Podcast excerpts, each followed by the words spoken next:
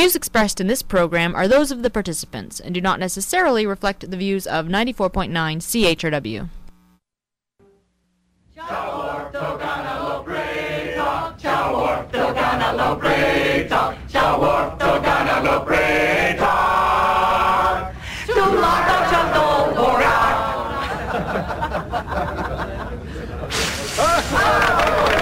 That was not a Klingon song.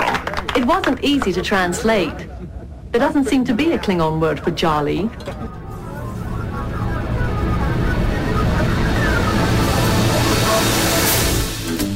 Good morning, London.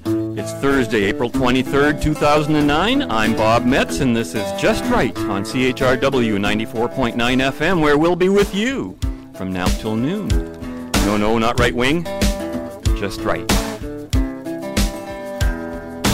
fade into color and color into black and white. Under the bedclothes, everything will be alright.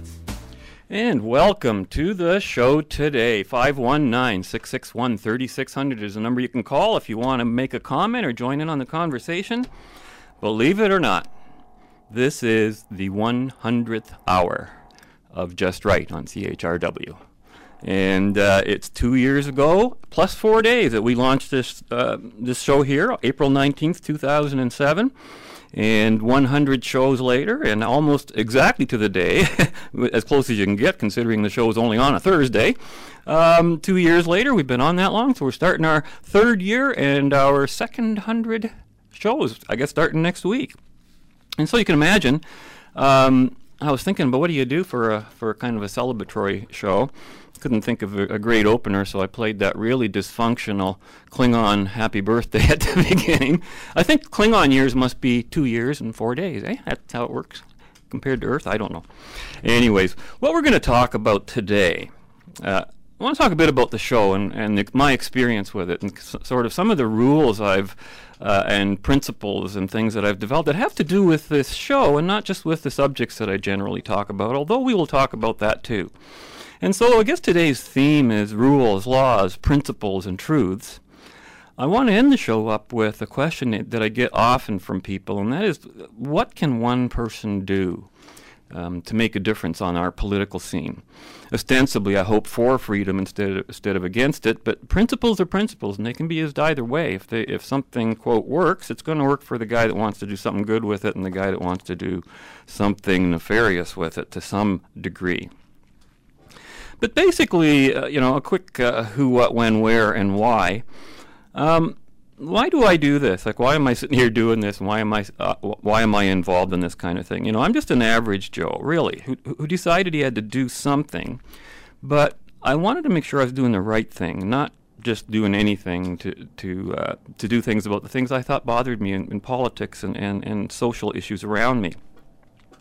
So I really want to, I guess I'm going upstream in, in terms of where other political parties and most thinking of today is going. And I think that they're going in a very destructive direction, and I'm trying to turn that thing around. And so, in order to do that, I use persuasion because that's part of the philosophy I believe in. I don't believe in forcing people uh, to, um, you know, believe what I have to say. I'll get into that in a moment. But basically, um, the what? I guess in this case, we're talking about a radio broadcast, uh, this show, Just Right, that comes on every Thursday on CHRW.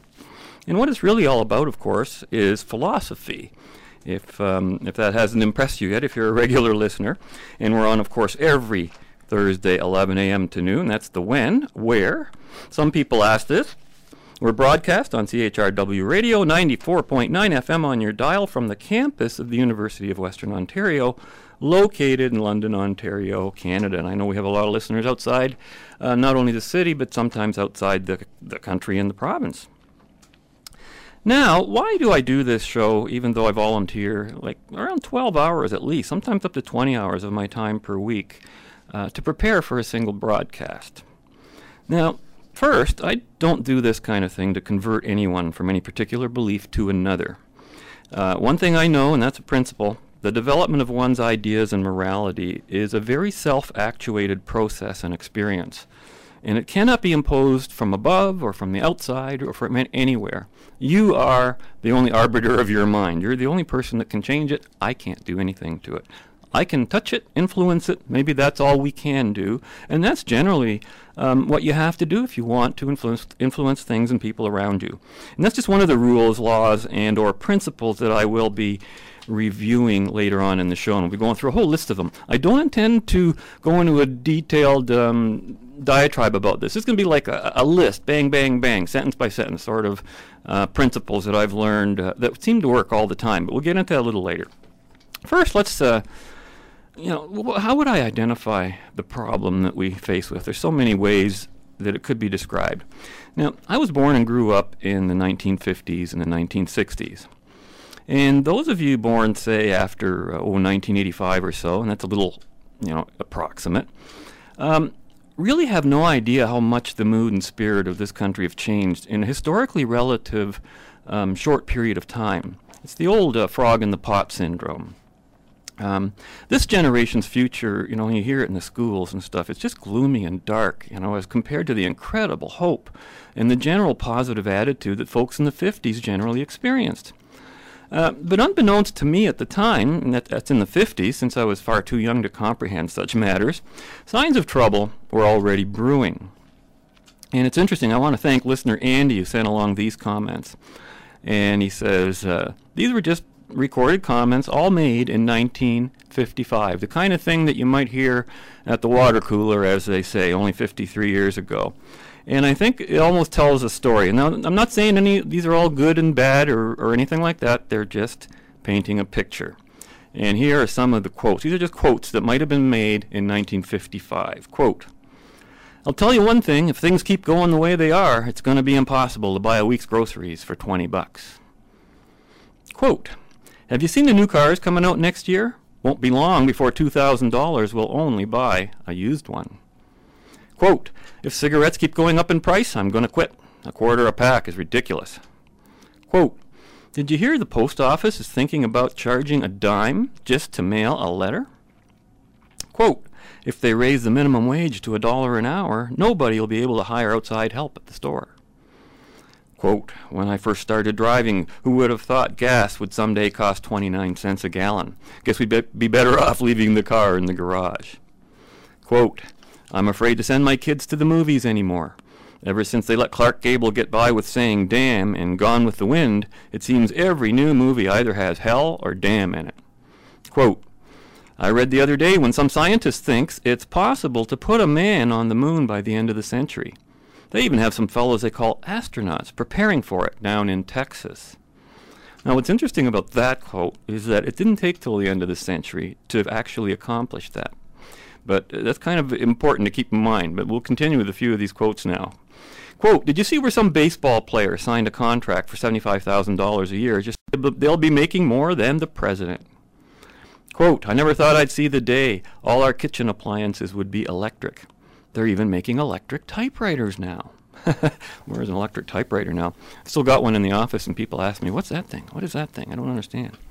Uh, quote, It's too bad things are so tough nowadays. I see where a few married women are having to work to make ends meet.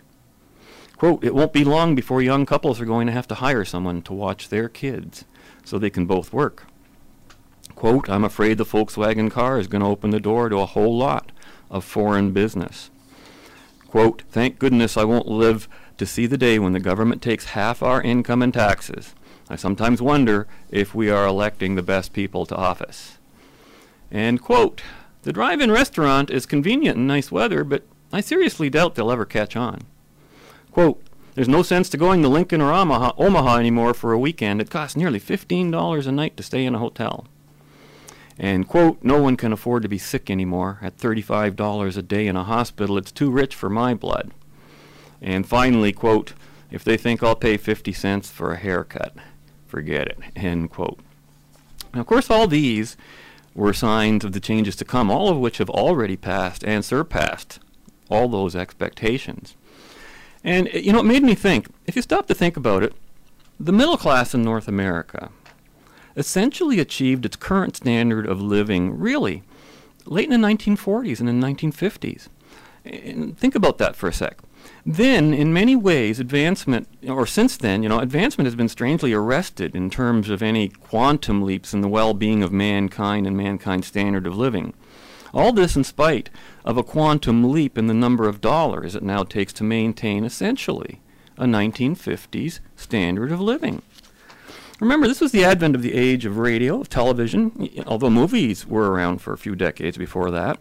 Um, and uh, yeah, sure, the internet and communications technology from phones to video absolutely have improved astronomically and have, have contributed to our basic standard of living.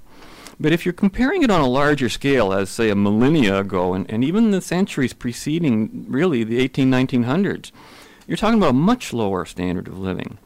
And um, we kind of reached our current state in the mid 1900s and haven't really advanced in a meaningful way for the vast majority of people. The jets we fly today are essentially the same technology as that in the 50s.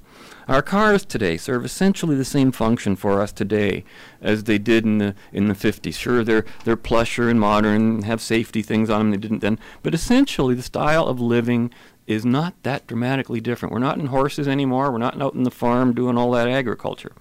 And you know, if you watch any movie from the era, from that era, or even maybe the 40s, you know, I watch all these old movies, and homes were essentially the same c- construct as they are today.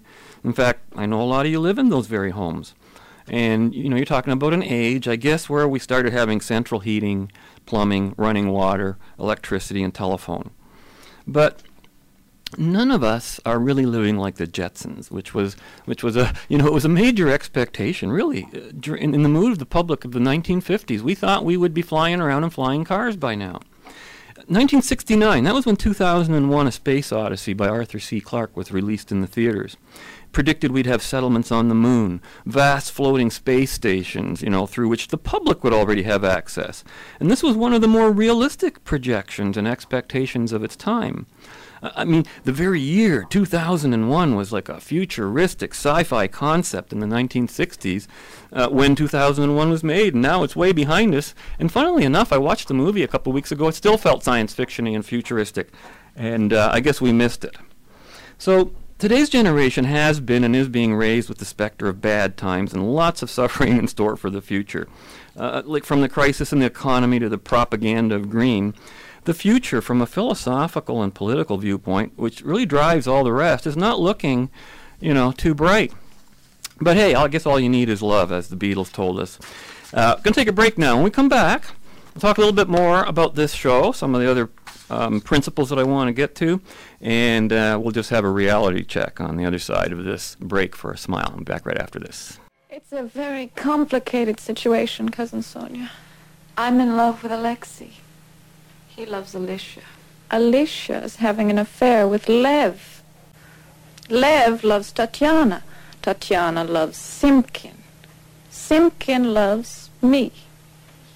I love Simkin, but in a different way than Alexei. Alexei loves Tatiana like a sister. Tatiana's sister loves Trigorin like a brother.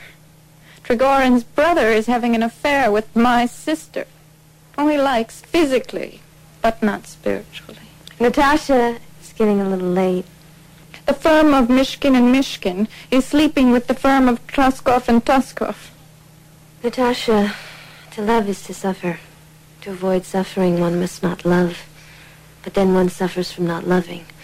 Therefore, to love is to suffer, not to love is to suffer. To suffer is to suffer. To be happy is to love. To be happy, then, is to suffer, but suffering makes one unhappy. Therefore, to be unhappy, one must love or love to suffer or suffer from too much happiness. I hope you're getting this down.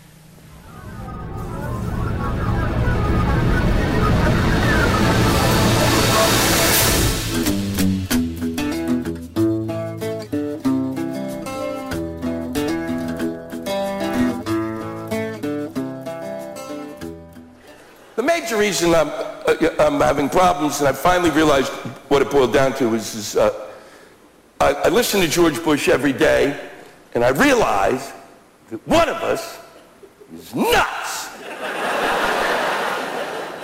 and it's not me. Here's how you know he's crazy.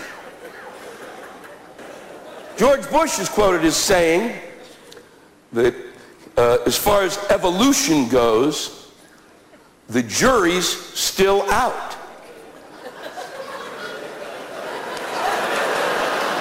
Where is that jury? Tennessee? Unbelievable to me. I have had to argue evolution my entire life.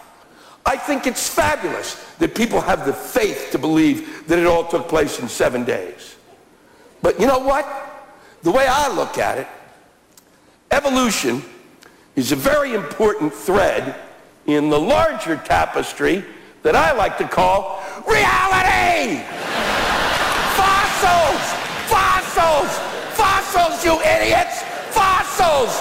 Fossils! I win!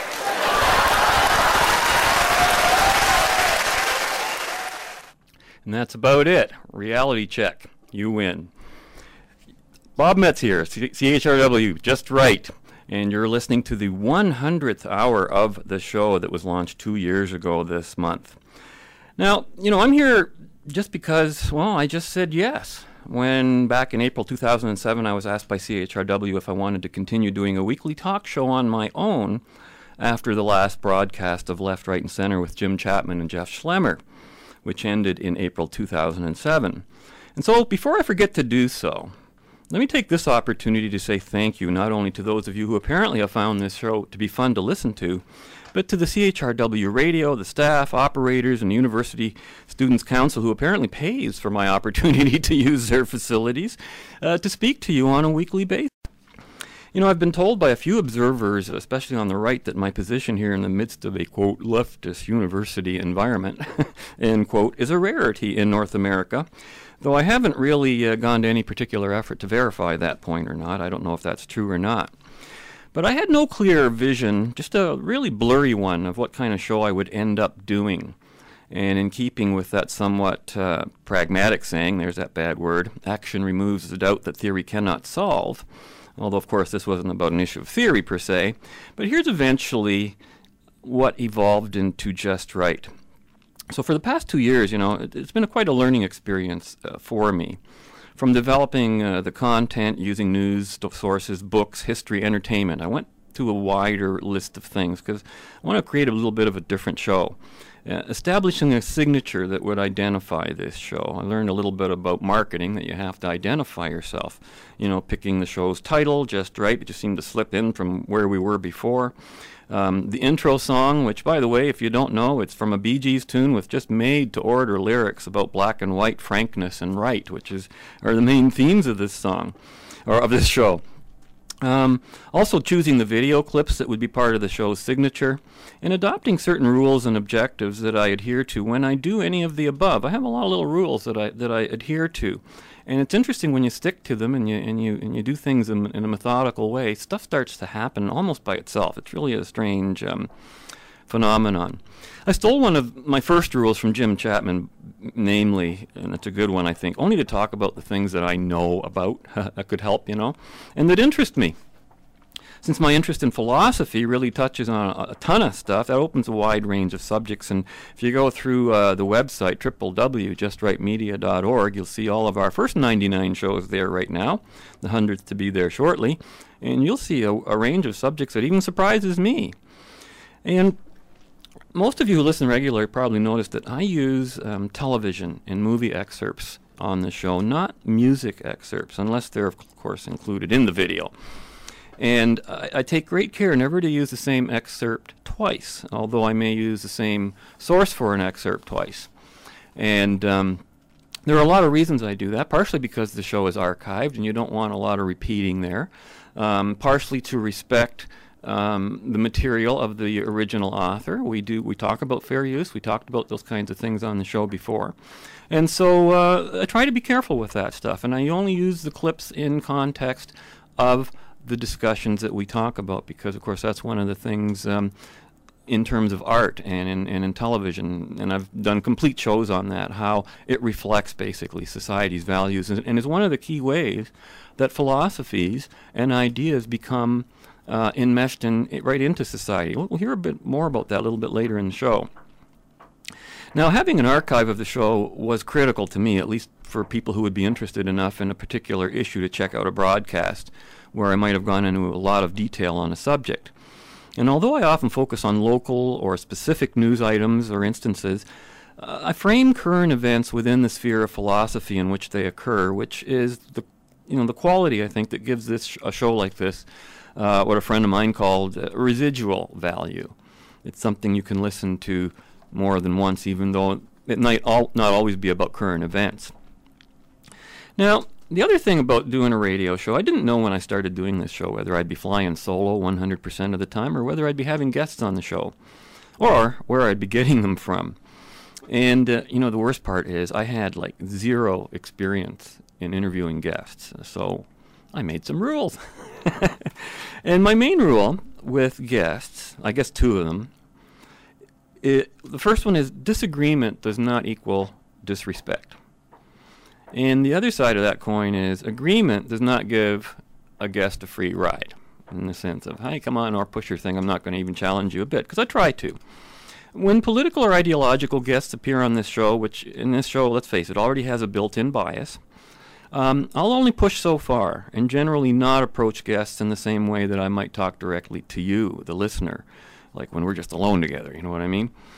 And nor when I have a guest with whom I might mostly agree will I not ask certain challenging questions and, and, and address their premises. I want to hear how they think. Um, on the other hand, there's a different type of guest too. When I get, when I have a guest who possesses um, what I call expertise and knowledge on a subject that I say only have a layman's understanding of, and that especially applies to uh, science and tech guests, which I'm going to have some more. I'm going to have some some fun with them. But when I have someone like that, I want to be educated and informed, and I think those things have a lot to do with how you look at life and politics as well. You got to understand the technology that, that humanity can create, and hopefully um, you know, when these guests come on, I can have a few of my own misconceptions about some of my scientific concepts destroyed right in front of everyone. Um, and I plan to do that in the very near future. I, I, think I may have a guest that just might help us out in that regard. And so I have a feeling one of those shows is not too far off on the horizon. By the way, with this, our uh, 100th broadcast of Just Right, um, I'm actually surprised to report just how many of them already have featured guests. You know, if you'd asked me off the top of my head last week, like how many, what percentage of your shows do you have guests? I, I literally would have said, oh, 5%, 10%. So I wanted to find out. Here's the stats, and you know, this being the hundredth show, it makes working out the percentages kind of simple. X out of a hundred. And out of the first hundred broadcasts, which includes this one, guests appeared on 22 of the broadcasts which magically translates into uh, anyone? Anyone? Right, 22% of the shows have guests, and six of those shows featured two or three guests simultaneously. And uh, right now, my guess is the ratio is likely to rise in the current foreseeable future, because I'm already aware of a few guests who will appearing uh, very shortly, and I'm pleased to say that they're usually guests who the other media, as a rule, do not interview, and you don't usually hear from them. And sadly to say, though, it's usually because, well, they're on the right. And, um, you know, the guests on this show, of course, it's not an even distribution of appearances. I noted uh, over the past two years there were stretches of solo shows and then clusters of shows that featured guests or just an odd one. So uh, that might help account for my own misjudgment on how many there are. But if you want to uh, see it, hear or hear any of these uh, shows with the guests we've had, don't have time to review them right now. But again, it's www.justrightmedia.com org. Now, if you haven't guessed yet, of course, um, this show is really all about philosophy, and hopefully a working philosophy that actually relates to reality. And you know, I went into this kind of cold. I didn't know whether I was left or right when I started getting involved in politics, and I, I, I talked about that when I first started this show. But I have discovered over time that in philosophical and political terms, the philosophy of reality and what is actually the right sits on the right, the true right, uh, not the so called right wing, which is predominantly left in the roots of its current philosophy. And that's why I always say, you know, um, not right wing, just right. And uh, in part, that's one of the cases I'm trying to make uh, by doing this show. I'd originally considered um, doing a third review of what left and right really are in philosophical and political terms. But after getting started on that project, because I've you know I've got a lot to add uh, since my previous two reviews of this on the show, and I think it'll be worth a whole show when I'm finally satisfied with uh, putting it all together. So I will reserve that uh, project for a future broadcast. But for today, however, I've compiled a, um, well, I can't call it a complete or exhaustive, it's certainly not that, but it's the start of a list of rules, laws, truths, and principles that I've discovered over the years generally work every time when I see them applied. So I thought uh, just to pass them on to you for your own consideration. You know, if you knew some of this stuff, you can disagree with it, but it might save you years and years of confusion, confusion, or making uh, some kind of tragic error in some choice or alternative you might be facing. You know, you never know.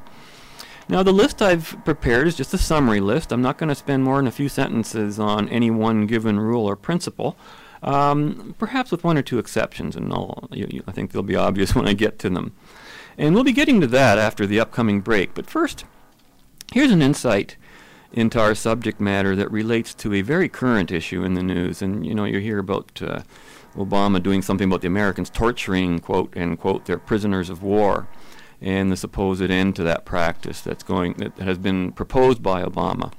Well, it's certainly not a new issue, and it's amazing how philosophy is always there. One of the reasons I like Star Trek, Star Trek is not science fiction. It is philosophy and it is ethics. And if you need any proof of that, in the following clip from Deep Space Nine, okay, this is um, for those Trekkies, it's episode 618 if you want to know. But Dr. Bashir has learned that he has unknowingly undergone a psychological and moral test of his virtue, of his character, and his loyalties apparently by a secret 200 year old government agency dedicated to protecting the fundamental values upon which the Federation is constituted, but which uses somewhat untoward uh, means to attain its ends. Dr. Bashir, of course, passes the test with flying colors. And what happens next is one of the more challenging and compelling debates with which mankind wrestles eternally. How would you decide what's right and wrong in the following debate. And I'll be back on the other side of these ads and these messages, and we'll be back in a few minutes. So if I had been a Dominion agent, what would have happened to me?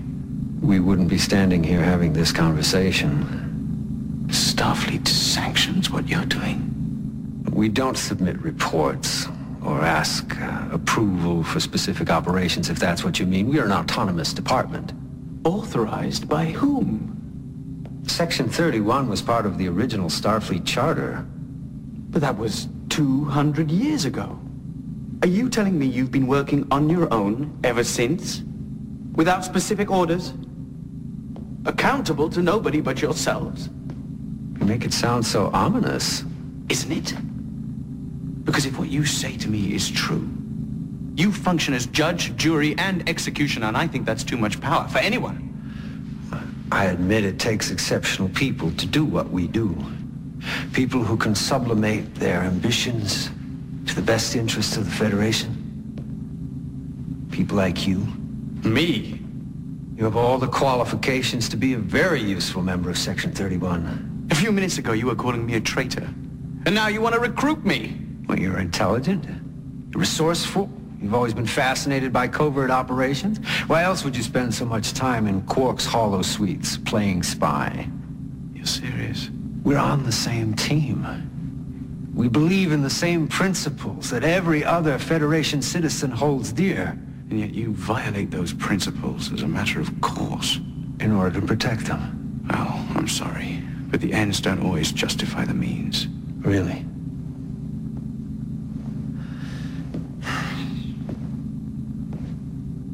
How many lives do you suppose you've saved in your medical career? What has that got to do with anything? Hundreds? Thousands? Do you suppose those people give a damn that you lied to get into Starfleet Medical? I doubt it. We deal with threats to the Federation that jeopardize its very survival. If you knew how many lives we've saved, I think you'd agree that the ends do justify the means. I'm not afraid of bending the rules every once in a while if the situation warrants it. And I don't think you are either. You've got the wrong man, Sloan. I don't think so. In time, you'll come to agree with me. Don't hold your breath.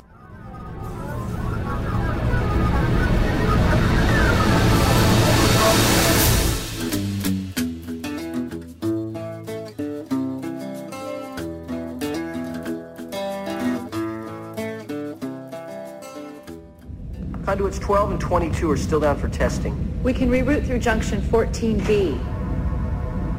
You have a funny way of looking at conduit configuration, but it works. That's Law 36. You gotta go with what works. What are all these laws that I keep hearing about? They're my personal laws. Every time I learn something essential, I make up a law about it so I never forget. How many do you have? 102 so far. Looks like the starboard array needs another subprocessor. It'll be online in a few minutes. I'm way ahead of you. They said you were good. Why do I get the feeling that you already know me?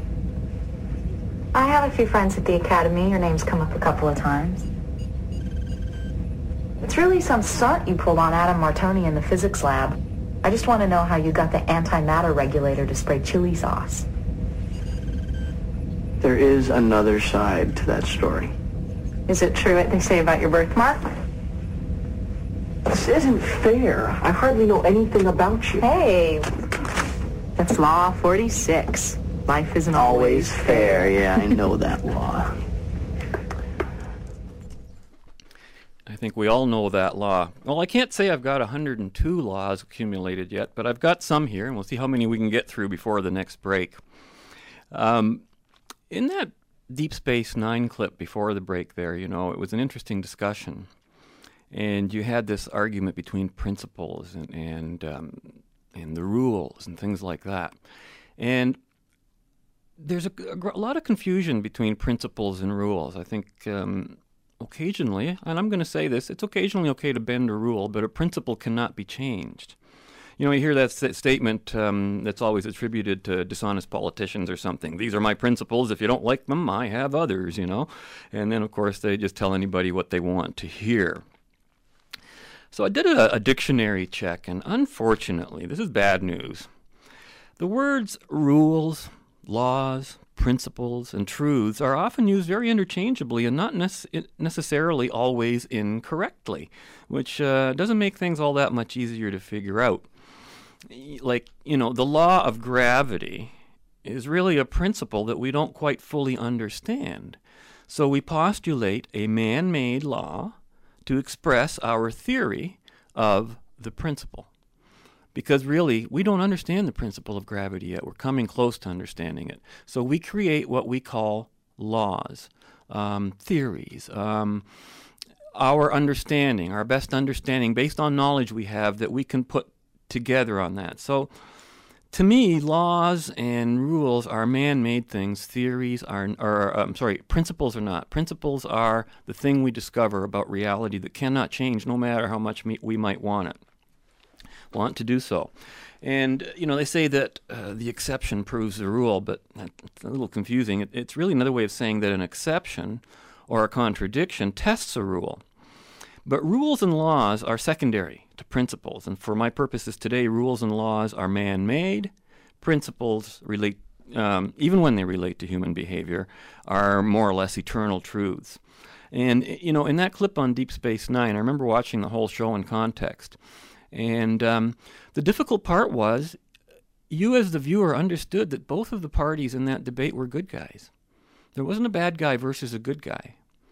Um, there was one good guy doing things that the other good guy thought weren't good things to accomplish a good guy's end. You know what I mean? And and what the other guy was doing was bending the rules, but he didn't bend the principles. He stuck to the principles on which the Federation was based, and apparently they did it for 200 years. Now, how that's possible, I don't know, but and it's not something you can get into. But so, uh, you know, an exception may not fit exactly into con- into the, into the conditions of a particular rule, but that will not necessarily dest- destroy a rule as a generality. However, any exception, any contradiction will totally destroy a principle since principles represent our understanding of the fundamental forces of nature, including human nature. So here's a quick list. See how many of them I can get through. And one of the first principles I discovered that and I didn't know most of these things, by the way, till I was probably in my mid 20s, early 30s. And uh, here they are sort of summarized. Principle. Philosophy, not politics, feelings, random events, or anything else, is the driving force behind human history. Every thought and feeling you have about life and your role on this earth is determined by what you think and how you think it. metaphysics, epistemology. And the process that you go through results in determining what your values are. Principle. Reality is the arbiter of all legitimate philosophy, science, art, music, politics. Believe it or not, that's the arbiter. That's what determines whether it's good, bad, indifferent, whether people will react to it or not. Principle. Reason is the only means by which we are able to apprehend, that means understand, not perceive, apprehend or understand reality. Principle, and this one you can argue about for years. Everyone is selfish. Many are greedy, especially those who claim to be altruists. I've spent many hours on this show explaining that. I won't go into that in detail, but it's a principle I've learned. Principle altruism is not charity or kindness. It is self sacrifice and loss when practiced by an individual. It is forced sacrifice and loss, otherwise known as oppression, when practiced by governments. Principle Pragmatism is not practicality. Pragmatism is an anti intellectual, anti philosophic belief system that has a specific meaning and a specific originator of that philosophy. Did a whole show on pragmatism. Check it out. Principle Governing, ing, originates in the moral faculty. Government, M-E-N-T, is a quote unquote gun, and all government action is the application of force against an individual or group. It is morality which determines whether that use of force is just or unjust. Principle. Force in the political context is always physical force, even though it doesn't always appear to be so. And if you have to have any proof of that, just remember government legislation is not just a suggestion. okay? You got to do it. You got to obey the law if they catch you. Principle reason and force are incompatible and cannot coexist. That's why capitalism and socialism cannot coexist. Capitalism is based on reason, socialism is based on force, and the two cannot coexist. Principle freedom comes with responsibility. One cannot be separated from the other. There's no such thing as freedom without responsibility, nor is there responsibility without freedom. It is these latter and false types of freedom and responsibility that all of Canada's political parties, with one exception, are pushing on us. Some get stuck with all the responsibility, while others get all the freedom, and that's not the way it's supposed to work. Principle only individuals are capable of exercising either freedom or responsibility. There is no such thing as collective responsibility, and that's why you can never pin down a politician on anything. His defense against irrational policies and activities will always be that the decision wasn't his alone, and that it was democratic, and that we did it as a group. Mm-hmm.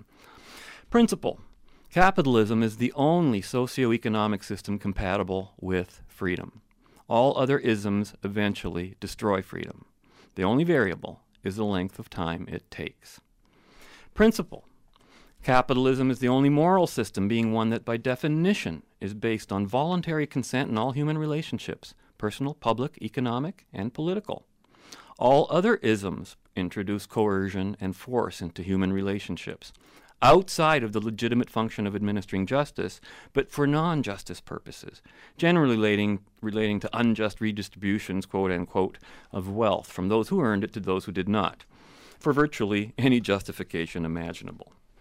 Principle Capitalism is the natural consequence of human arrangements when reason is applied in a free environment. It results in a society based on consent.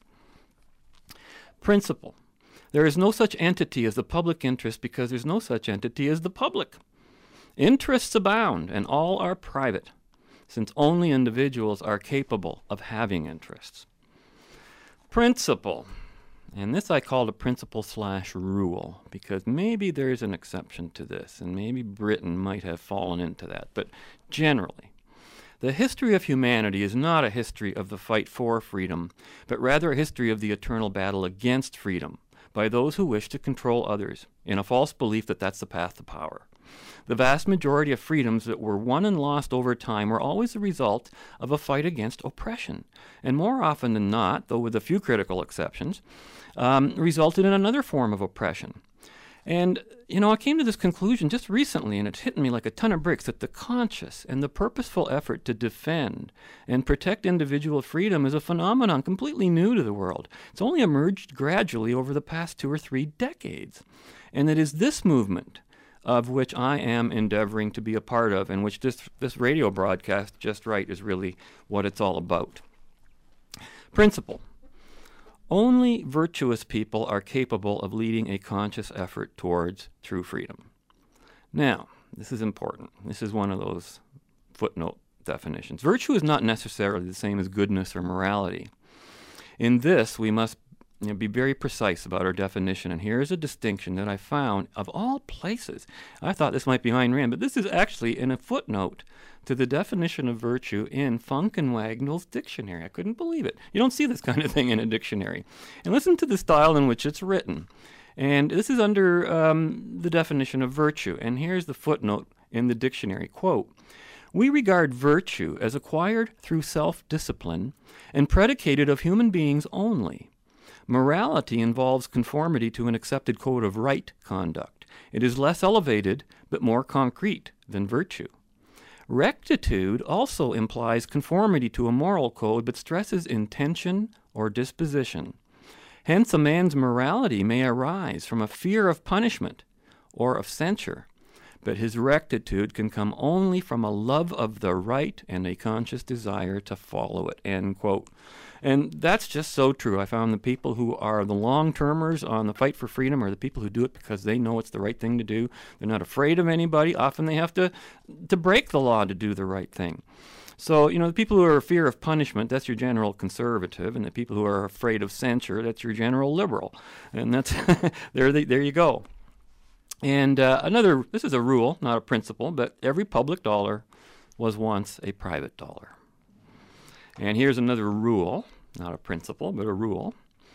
Um, I guess you could say as a rule, because there are exceptions occasionally. But all newspapers are political entities. And the primary motivation behind newspaper publishing is to influence public opinion. That's what. That's why they exist. And if you think you're going to get a fair shake, if you think something different than the paper, uh, don't expect that paper to give you a fair shake. Now, um, I guess the last I got some more here, but I don't have time to get to them all. Maybe I'll get to a few after. But this is one. This is a myth, not a principle or a uh, rule, but a myth, and um, it's perpetuated by many people. I have to admit, I did it for a while myself. And I've learned that the road back to freedom, you know, people say the road back to freedom will take at least as long, if not longer, than the road towards socialism on which we've traveled thus far. Well, that's not true.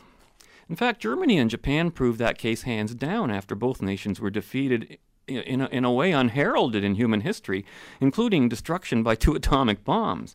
How much worse can things get? Uh, so, you know, layoffs at GM and Chrysler just don't cut it in terms of justifying our road to socialism and serfdom much longer. What does take time, though, is not the cure, but the decision to act upon principles that to most people are, as in physics, counterintuitive to common sense and to maybe the senses themselves. Because from a perceptual viewpoint, the very visible hand of government appears to be able to perform feats that the invisible hand of, of peaceful private self interest cannot. And I think that's the illusion that continually prevents us from sticking to principles that we otherwise know to be true. Now, these next clips are coming from. Um, I'll take a break here now. These these next two clips are are, are just amazing. I, I, this is one of the shows I recommended a few weeks ago on the show, Terminator, the Sarah Connor Chronicles, which wrapped up its second season a couple of weeks ago. I sat down over the past week and watched the whole thing, and it was better than anything I ever expected. And um, the show was about intelligence, uh, philosophy, morality, and what might happen if machines become sentient. We'll listen to that, and on the other side of this, we'll continue with more on what you can do for freedom. I'm thinking of an herb. Tarragon? No. We're wasting time. But it's working, his game. What, What is wrong with you? Why are you not angry? Why should I be? We have a way to get her back. Tell me where the child is. Look, you asked me to teach him ethics, morals, and rules. What good is it if he's not going to follow them? He will. if we let him learn the rules on his own.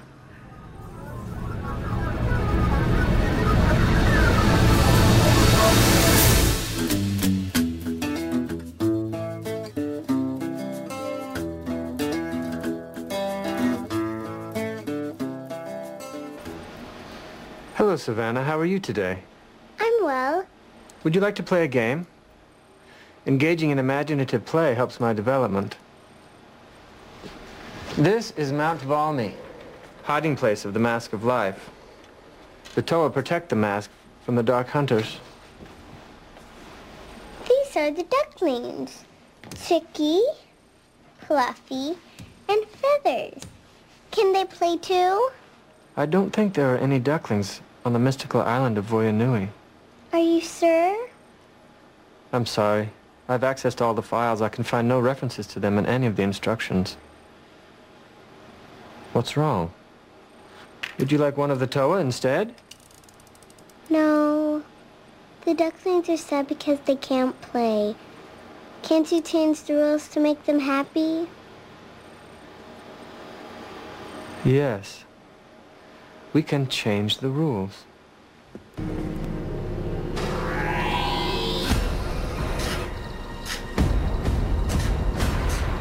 What Ouch! is John Henry, stop! all Let this go!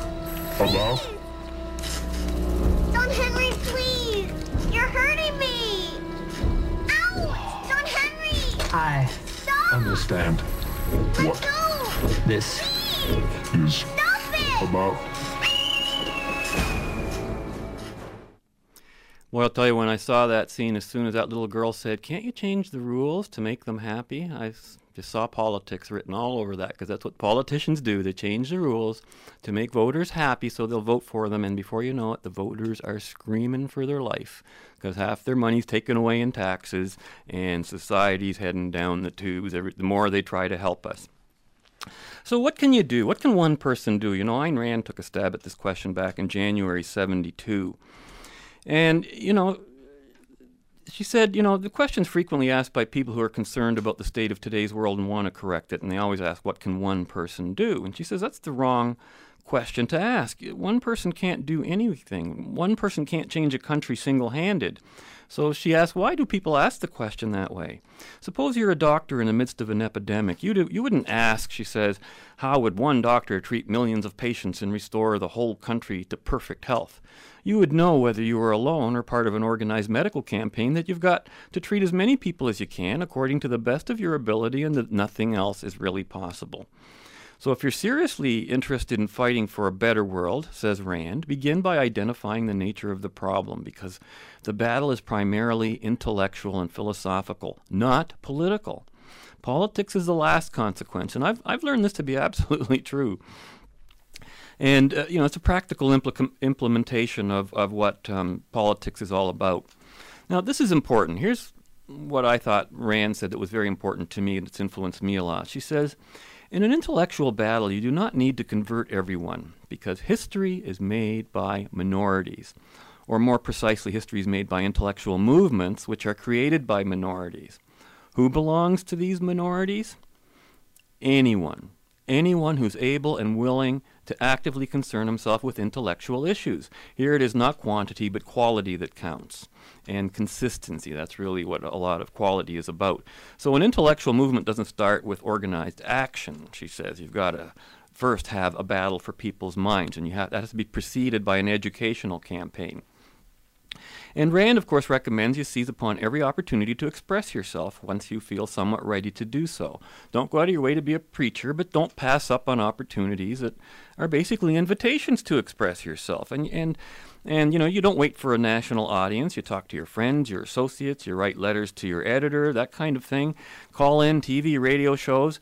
But most particularly, she says, don't keep silent when your own ideas and your own values are being attacked. And she reminds us, you know, there is no, um, you know, no shortcuts poli- possible at all. And um, so, you know, uh, my quick rules for freedom were, you know, you've always got to judge, number one, and be prepared to be judged. That's the deal. That's why you can always call 519 661 3600 to pass your judgment on anything you may hear on this show. The second thing is you must always be able to identify a name. A is A, and empty labels and slogans don't cut it. You know, communist ideas are communist. If, if you're calling somebody a communist, make sure you know what that word means. Fascist ideas are fascist. These words have clear definitions, and these systems of governments have clear, consistent, and, de- and demonstrable consequences, and they're very real things. And the third one I would say is, you know, learn about the principles underlying freedom and capitalism. Uh, read Ayn Rand. If you disagree with what you've read, as I did when I first read Rand, challenge it. Prove her wrong. I tried it a few times. Be prepared for discomfort and to reconsider some of your assumptions. Or, on the other hand, read Karl Marx. Count the contradictions. Try and prove them right. And here's another thing. Number four, don't expect to hear from anyone. For or against, it's truly rare.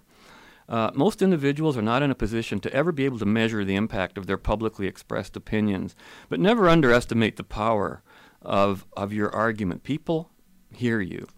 And to make that point, you know, after about 25 years of, uh, you know, just as an individual following most of these suggestions and getting my nose into everything I can, it's amazing some of the things I hear feeding back now lately. Uh, I remember over on another radio station, Andy Oudman, just a, not too long ago, after interviewing both the mayors of Windsor and London on the issue of auto bailouts, which both supported at the time, I hear him on the radio saying, Boy, I'll bet Bob Metz didn't want to hear that. you know. And uh, on another show, I remember on the radio, uh, people were calling calling in to tell um, the, the radio host who they hated the most, and my name came up, and I thought that was kind of cool too. And uh, of course, I'm a founder of a political party, Freedom Party, both the nonpartisan and the partisan Freedom Party. I've been publishing stuff, um, and I do all sorts of stuff like that. But, um, you know, I have a bit of startling evidence of the influence you can have. And um, the specific stat I'm going to select is because you can verify it yourself if you want. And this has to do with the number of viewings that Freedom Party organizations and Freedom Party leader Paul McKeever get on YouTube compared to the YouTube stats of the major parties. YouTube's become the place to be. And these stats are only a few days out of date, so they should be somewhat higher now. But listen to this.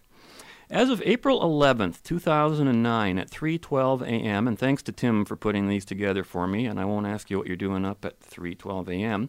But these are the total viewings of their respective videos registered by YouTube on some of the political parties in Ontario. New Democrats, 1,861 total views, 18 subscribers. Liberals, 2,494 views, 3 subscribers. Ontario PC, 6,506 views, 5 subscribers. And my researcher Tim notes that Tim Hudak's channel, Hudak MPP, went up about 500% after Tory stepped down, and bringing him to 3,167 total views with 12 d- subscribers. Now, here's Freedom Party's YouTube stats. U- YouTube stats. You ready for this? Total viewings. 444,846. Subscribers, 991. We get that the, the highest is 1% of ours. And as far as I'm concerned, that's just right. And we're going to keep doing what we do, and you can do too. By the way, in two hours on CTS television, 2 p.m. on Rogers Cable, you can see FP leader uh, Paul McKeever on a live call in show. Hey, call him up and tell him I said hi. That'll leave him with a philosophic dilemma. But right now, I've got to say bye bye. So let's go. And we'll be out of here. So join us again next week when we'll continue our journey in the right direction. Until then, be right, stay right, do right, act right, think right, turn right, drive like fright like, move right, and hey, be right here next week. Fade into color color into black and white under the bedclothes. Everything will be. I was a bad kid. Wasn't an evil kid. I just put a lot of pranks that happened to be felonies.